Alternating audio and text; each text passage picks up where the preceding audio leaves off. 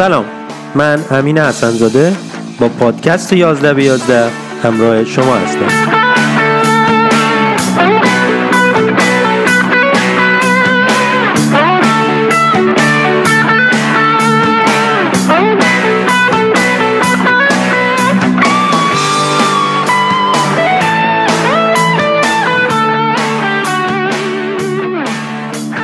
شما شنونده قسمت دوم از فصل اول پادکست 11 به 11 هستید و من در طول این فصل سعی می کنم موضوعات مرتبط با علم داده و ریاضیات و آمار رو تا اونجایی که این رسانه شنیداری اجازه میده با شما به اشتراک بذارم.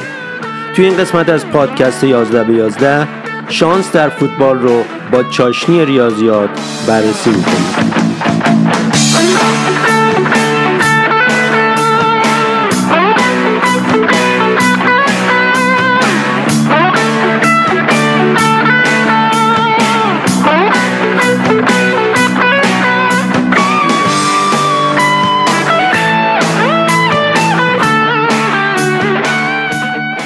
رافائل بنیتز میگه وقتی دو تا گل عقب میافتید باید به فکر تغییر باشید. ولی وقتی سه گل عقب میافتید دیگه قطعا باید دست به تغییر بزنید. و این اتفاق در سال 2005 در دقیقه 44 فینال لیگ قهرمانان برای بنیتز افتاده. بعد از گل دوم هرنان کرسپو و پیش افتادن سه بر صفر میلان رافا به دستیارش باکو آیستارن میگه من صحبت های بین دو نیمه رو می‌کنم و سیستم رو به سه مدافع تغییر میدم تا یه بازیکن بیشتر وسط زمین داشته باشیم. تو هم برو هامان رو گرم کن. بنیتز در مورد صحبت های بین دو نیمه هم میگه حرفی که با بازیکنان تیمم زدم فقط و فقط در مورد اعتماد به نفس بود. زود گل بزنید و به بازی برگردید. و این مهمترین چیزی بود که از اونا خواستم. توی شرایط دیگه شاید به این فکر باشید که گل چهارم یا حتی گل پنجم رو نخورید ولی این بازی فینال جام قهرمانان بود ما مجبور بودیم براش بجنگیم at the age of 36. The big defender's up there to strike home, and Maldini takes 50 seconds to score in this game. What a body blow to Liverpool! And here's Milan looking dangerous at the other end. Flick through to Shevchenko, not offside, might shoot, plays it in. Milan score, and then Crespo gets the second goal for the Italians. I'm afraid to say now, we need a man a miracle.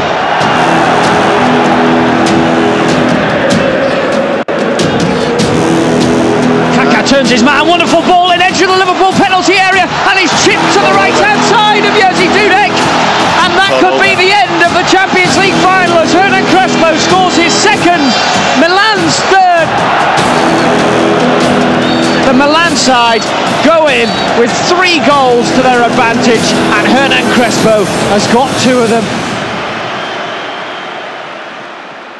لیورپول توی اون بازی با جبران هر سه گل خیلی زود به بازی برگشت و در نهایت هم توی ضربات پنالتی میلان رو شکست داد و معجزه استانبول رقم خورد. این تنها بازگشت رویای سرخها در تاریخ 128 ساله باشگاه نیست و قطعا هم نخواهد بود. همونطور که اونها یک سال بعد وست هام یونایتد رو در فینال اف ای کاپ به شکلی تقریبا مشابه قافلگیر کردند.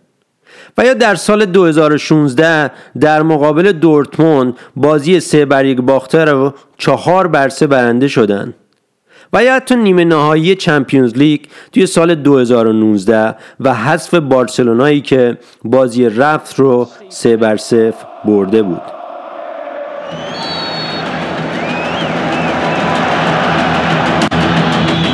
Alonso turns to his left, plays it through to Lisa on the left side. As Lisa hits it against Cafu and it comes back to him.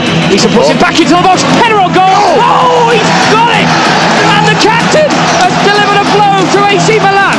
They may be three goals down, Liverpool, but Steven Gerrard has urged the thousands of Reds fans inside here to get to their feet.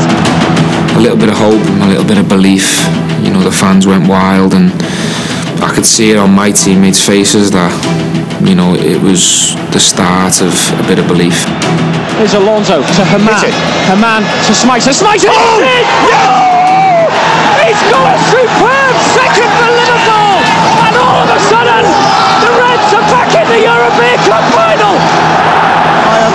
seen a reaction like it. Milan fans are trying to sing. The Liverpool fans are going nuts. Just possible. Just possible. Oh, here's a ball from Carragher. Oh, Mascara! Penalty! Pushed over inside the box! It's a penalty for Liverpool! They've got a chance to level the game up at 3 all! What a turnaround if this goal can go in. Xabi Alonso for 3-3 is saved and Alonso follows it in! It's wonderful! It's marvellous! It's 3-3 in the European Cup final! It seems like you've never seen! This is amazing! What a beautiful game is it?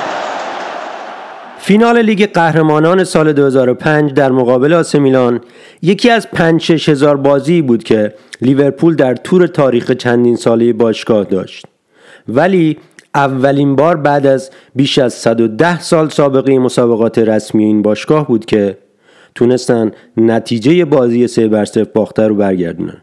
و تعجبی نداره که طرفدار این باشگاه از اون بازی با عبارت معجزه استانبول یاد می‌کنن.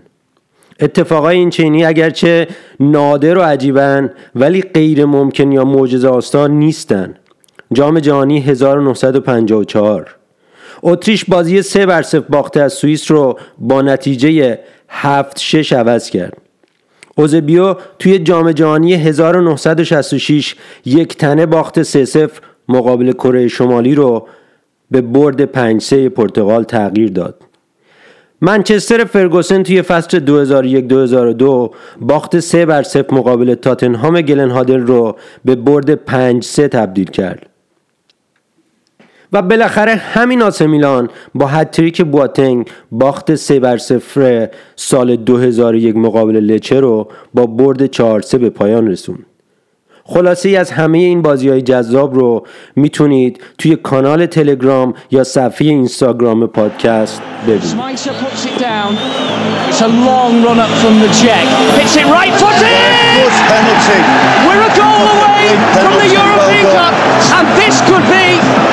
winning save. If Dudek can save this, you will witness scenes like never before.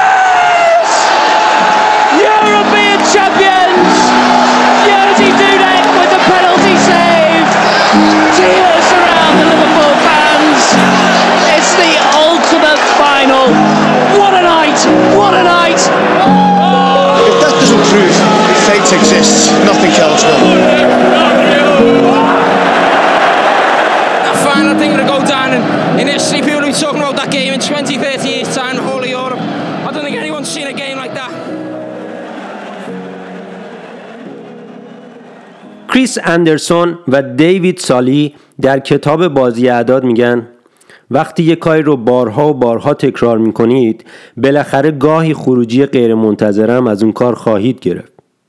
پس اگه فوتبال رو سالهای سال بازی کنید درست مثل باشگاه لیورپول با قدمتی بیش از 120 سال نتایج عجیب هم براتون رقم می‌خوره.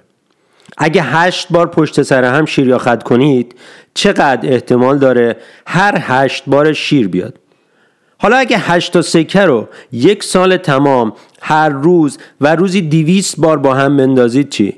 احتمال اینکه یه روزی بالاخره هر هشتاش شیر بیاد همونقدر دور از ذهنه؟ شما هم حتما ویدیوهایی از اتفاقای عجیبی مثل چرخوندن یه بطری آب و فرود اومدن اون روی در بطری رو دیدید. و از خودتون پرسیدید. معلوم نیست چند بار انجام داده تا بالاخره یه بار موفق شده. کتاب بازی اعداد در سال 2013 چاپ شده و عنوان دقیق این کتاب هست بازی اعداد چرا هر آنچه در مورد فوتبال می‌دانید اشتباه است. فصل اول اون به بحث شانس در فوتبال پرداخته که توی این قسمت از پادکست 11 به 11 به مرور اون می‌پردازیم. یکی از کامنت هایی که در مورد قسمت اول پادکست از شما عزیزان گرفتم اشاره به این داشت که با اون مقدمه ای که از کاربرد ریاضیات در فوتبال و نحوه دقیق پیشبینی بازی ها گفته شد شنونده انتظار شنیدن نتایج دقیقتری از پیشبینی بازی ها داشت. ولی مثال های مطرح شده توی اون قسمت پادکست نتونستن بازی ها رو دقیق پیش بینی کنن. شاید بعد از شنیدن این قسمت از پادکست دلیل عدم دقت بالای پیش بینی توی فوتبال بهتر برای شما مشخص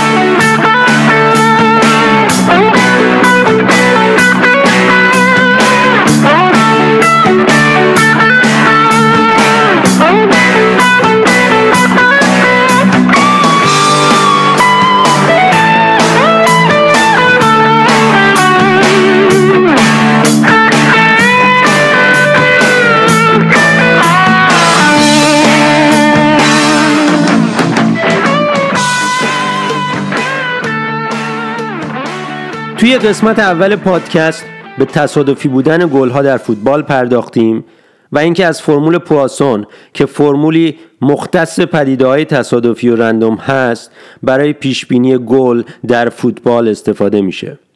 این یعنی پدیده به ثمر رسیدن یک گل در فوتبال پدیده نادر غیر قابل پیشبینی و مستقل از دفعات قبلی وقوع اونه. و این همون چیزیه که این اتفاق یعنی به ثمر رسیدن یک گل رو جذاب می‌کنه. اگه به نتایج 20 سال مسابقات پنج لیگ مهم اروپا نگاه کنیم باز هم میانگین دو و 66 گل توی هر بازی رو می‌بینیم.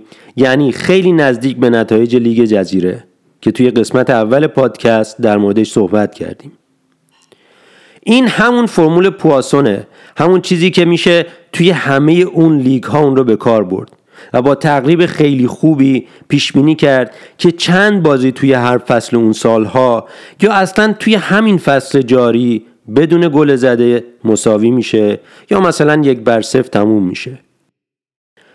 توی یه بعد از یک شنبه در نوامبر سال 2010 از لیگ جزیره سه تا مساوی یک یک یا دو دو رخ داده 6 تا برد نسبتا کم گل دو هیچ و دو یک و یه بازی نسبتا پرگل چهار دو.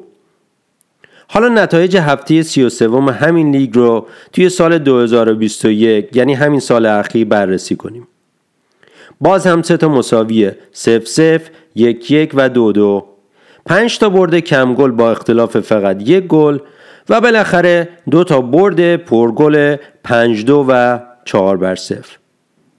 اگه این نتایج رو با مثلا آخرین هفته لیگ برتر ایران قبل از شروع بازی های گروهی باشگاه آسیا که در واقع هفته 19 بود مقایسه کنیم باز هم می‌بینیم که چهار تا مساوی کم گل سه تا برد کم گل و بالاخره یه برد سه یک رخ داده و این همون قصه آشنای فوتبال و نتایج بازی های اونه. نتایجی شبیه هم در سالهای مختلف و لیگ هایی کاملا متفاوت.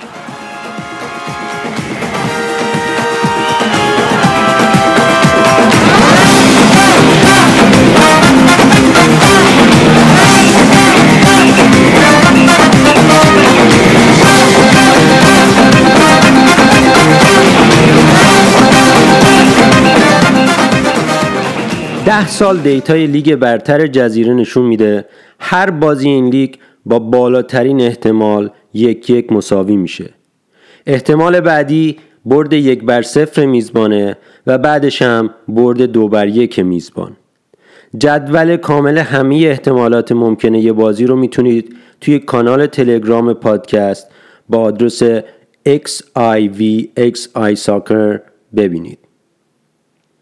شما می‌تونید با خیال راحت این جدول رو به همه لیگ های برتر اروپا یا حتی دنیا تعمین بدید. و مطمئن باشید تا درصد خیلی بالایی توی اون لیگ ها هم همین احتمال ها وجود داره. یه چیزی نزدیک به 50 درصد بازی ها بدون گل یا فقط با یک گل تموم میشه. و برد پنج بر صفر پرسپولیس مقابل گلگوهر یا برد شش بر یک سپاهان مقابل آلومینیوم اراک با درصد خیلی کمی قراره اتفاق بیفته. چیزی در حدود هر چند هفته یک بار. وقتی به همه لیگ ها و این نتایج و اتفاقات مشابه نگاه می‌کنیم ممکنه یه مقدار عجیب به نظر برسه. مگه نه اینکه سبک فوتبال توی اسپانیا با انگلیس متفاوته؟ مگه مهارت های فردی توی فوتبال آمریکای جنوبی با شمال اروپا متفاوت نیست؟ پس چرا نتایج بازی ها اینقدر شبیه همه؟ این شباهت ممکنه برای علاقمندای فوتبال و حتی کارشناسای فوتبال یه سورپرایز باشه. ولی برای کسایی که با آمار و ارقام توی فوتبال سر کار دارن به هیچ وجه. توی قسمت اول پادکست در بحث شبیه سازی بازی های فوتبال یا تاس انداختن دیوید سامتر و توضیح پواسون. گفتیم که حالتهای مختلفی برای نتیجه بازی فوتبال پیش میاد. ولی لزوما همه حالت ها توی دنیای واقعی با احتمال مساوی رخ نمیدن. توی مقایسه نتایج شبیه و نتایج واقعی لیگ ها همیشه یه مقدار کمی اختلاف وجود داشت که به قول نویسنده های کتاب بازی اعداد شاید به این دلیل باشه که اتفاقات فوتبال از همه اون چه که فرمول پواسون و کاربردش توی پدیده های تصادفی داره تصادفی تر و غیر قابل پیش بینی ترن بالاخره توپ فوتبال گرده و مدام در حال تلو تلو خوردن.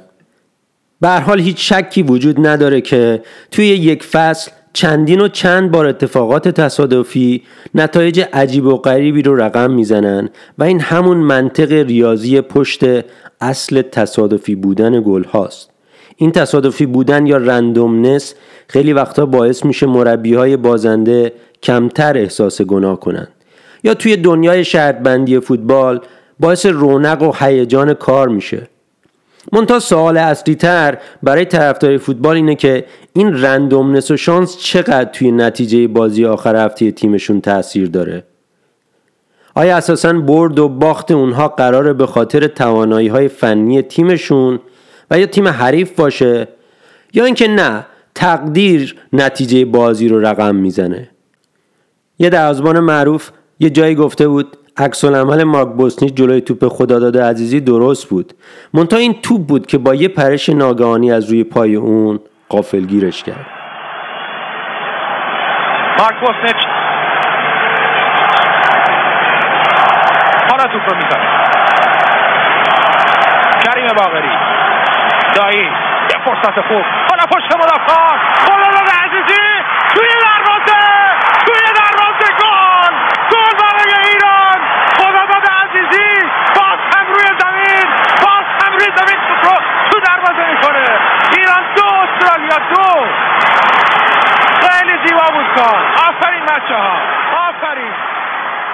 شانس اساسی ترین جز بازی فوتباله و یه عده خارج از مستطیل سبز تمام زندگیشون به همین المان شانس در فوتبال وابسته است. اون افراد مربی یا مهاجم یا دروازبان ها نیستن که ممکنه این شانس خیلی وقتا توی زندگی حرفیشون به کمکشون بیاد. بلکه منظورمون کسایی که توی بازار شرطبندی فوتبال فعالن.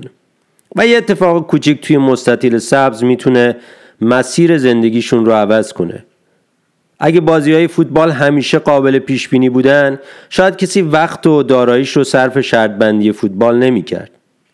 درسته که فوتبال غیر قابل پیش بینیه ولی عوامل مهمی مثل عملکرد قبلی تیم ها وضعیت نیمکت و حاشیه اطراف تیم به شرطمندها کمک می‌کنه ضریب برد و باخت تیم ها رو بهتر انتخاب کنن هرچی ضریب برد یک تیم توی شرطبندی پایین تر تعیین بشه یعنی احتمال بردن اون تیم خیلی بالاست و نیازی به شانس و اقبال برای کسب نتیجه برد نداره.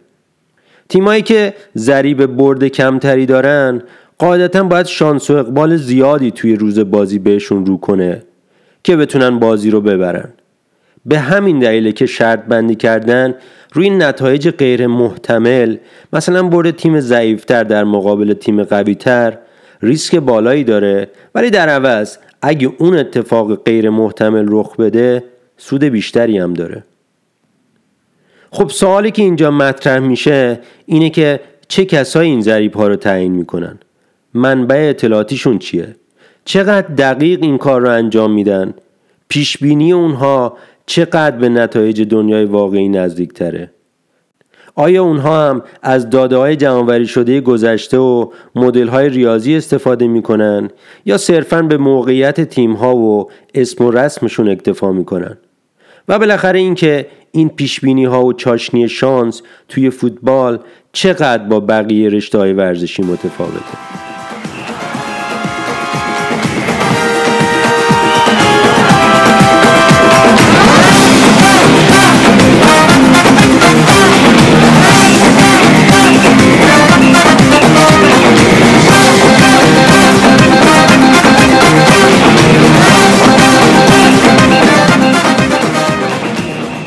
به طور کلی سه گروه توی دنیا در زمینه پیشبینی نتایج فوتبال صاحب نظرند. tipster ها یا مشاوران شرط‌بندی، oddsetter ها یا تنظیم کننده های ضرایب برد و باخت و بالاخره pundit ها یا کارشناس های فوتبال که در ادامه میزان دقت و عملکرد هر یک از اونها در پیشبینی درست نتایج فوتبال رو مرور می‌کنیم. گروه اول یا تیپسترها معمولا با مجلات ورزشی کار می‌کنن و بازی های فوتبال رو پیش بینی می‌کنن و یا به شرط بندها توصیه می‌کنن که کجا سرمایه گذاری کنن و روی چه نتایجی شرط بندی کنن نتایج تحقیقات علمی نشون میده که تیپسترها نظرات خیلی دقیقی ارائه نمی‌کنن و علا رقم شهرتشون معمولا پیشبینی اونها دقت پایینی داره. مثلا توی یه تحقیق در سال 2000 روی 1700 بازی لیگ برتر انگلیس که توسط سه تا از تیپسترهای معروف انگلیسی پیش بینی شده بودند مشخص شد که فقط 42 درصد بازی ها درست پیش بینی شده بود. این تحقیق فقط روی نتیجه کلی بازی یعنی برد و باخت و مساوی تمرکز داشت. و تعداد گل زده و خورده اصلا مد نظر نبود. جالب اینجاست که یه نفر اگه برای پیشبینی اون بازی ها از قانون ساده ای مثلا مثل تیم میزبان همیشه برنده است برای پیشبینی استفاده می‌کرد پیشبینیش برای اون 1700 بازی بیش از 47 درصد می‌شد که از پیشبینی تیپسرها 5 درصد بهتره. تحقیق دیگه ای که دکتر پاتریک اندرسون سه سال بعد روی حدود 2000 تا بازی پیش بینی شده توسط تیپسرهای سعودی انجام داد. نشون میده که اونا هم حدود 41 درصد نتیجه بازی ها رو درست پیش بینی کرده بودن. ولی باز هم برای اون بازی ها اگه استراتژی ساده تیم میزبان همیشه برنده است به کار بره اون وقت نتیجه پیش بینی 45 درصد میشه یعنی باز هم بهتر از پیش بینی تیپسرها. پاتریک اندرسون یکی از نویسنده کتاب واقعیات و پندارها در مورد فوتباله که این کتاب توی سال 2008 به چاپ رسیده. پاتریک البته خودش در ادامه میگه این مقایسه بین عملکرد تیپسرا و افراد عادی یه مقدار ناعادلانه است. چون قاعدتا تیپسرا استخدام شدن که تحلیل کنند و نتیجه های متفاوتی رو با دلایل مختلف پیش بینی کنند. تا اینکه مثلا همیشه پیشنهاد کنن که تیم میزبان با احتمال زیاد برنده میشه. خب اگه اینجوری بود که اصلا نیازی به استخدام تیپسرها توی مجلات ورزشی نبود.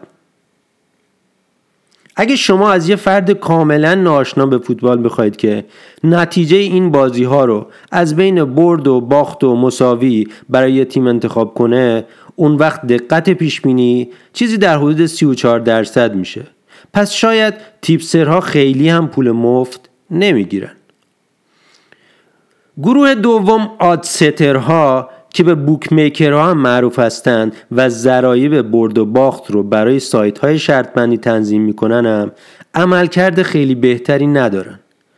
نتایج تحقیقات نشون داده که آدسترها هم توی استفاده از اطلاعات عمومی در مورد تیم ها و استفاده مناسب از اونها در پیشبینی نتایج فوتبال ناموفق عمل می‌کنن.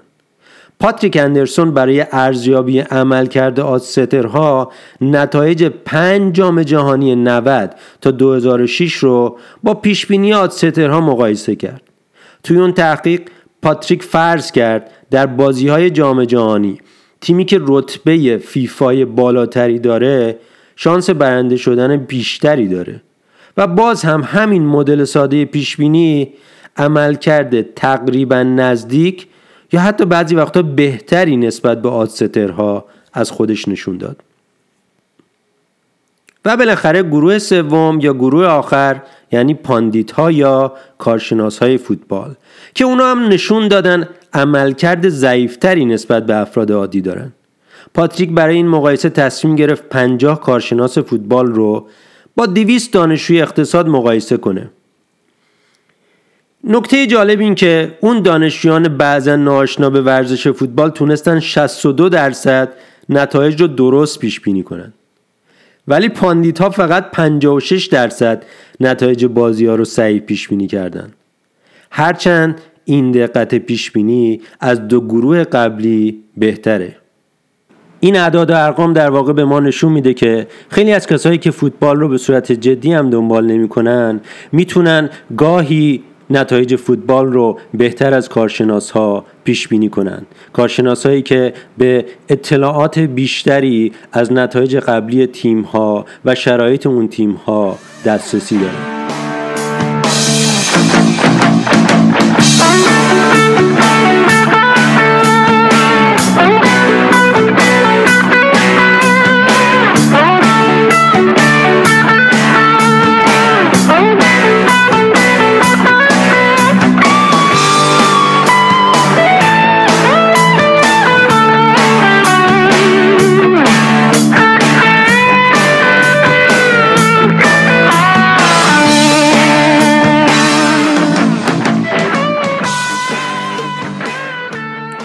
گل زدن توی فوتبال در مقایسه با بسکتبال یا هندبال خیلی خیلی کمتر اتفاق میفته و همین باعث میشه که نتیجه بازی ها به اصطلاح ریاضی لزوما به اون چه که همه انتظار دارن همگران نشه. چون همیشه فرصت و اجازه کافی به تیم قویتر داده نمیشه که نتیجه پیش بینی شده روی کاغذ رو به واقعیت تبدیل کنه. برای همین توی کتاب بازی اعداد که قبلا معرفی کردیم نتیجه بررسی روی ورزش های مختلف نشون میده که توی فوتبال حدود 52 درصد مواقع تیم قوی تر روی کاغذ برنده بازی هم میشه. در حالی که در بسکتبال یا هندبال این احتمال نزدیک به 70 درصده. یعنی خیلی بیشتر از فوتبال.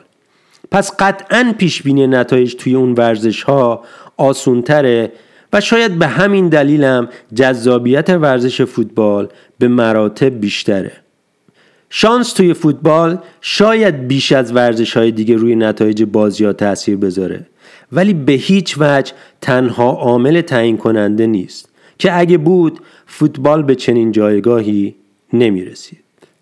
معجزه استانبول و خیلی از اتفاقات مشابه در فوتبال نتایجی هستند که شاید به چشم ما خیلی عجیب به نظر بیان. ولی توی علم ریاضیات و آمار با توجه به این همه سال بازی فوتبال از شانس بالایی برای رخ دادن برخوردار هستند رافائل بنیتز در مورد معجزه استانبول میگه به نظرتون کاپ قهرمانی سنگینه؟ شما اصلا متوجه نمیشید. حتی اگه 100 کیلوگرم هم باشه شما هر جور شده اون رو بالای سرتون می‌برید. منم فکر می‌کنم همینطور باشه. به حال توی مستطیل سبز همه اعداد و ارقام در کنترل فوتبالیستا هستن.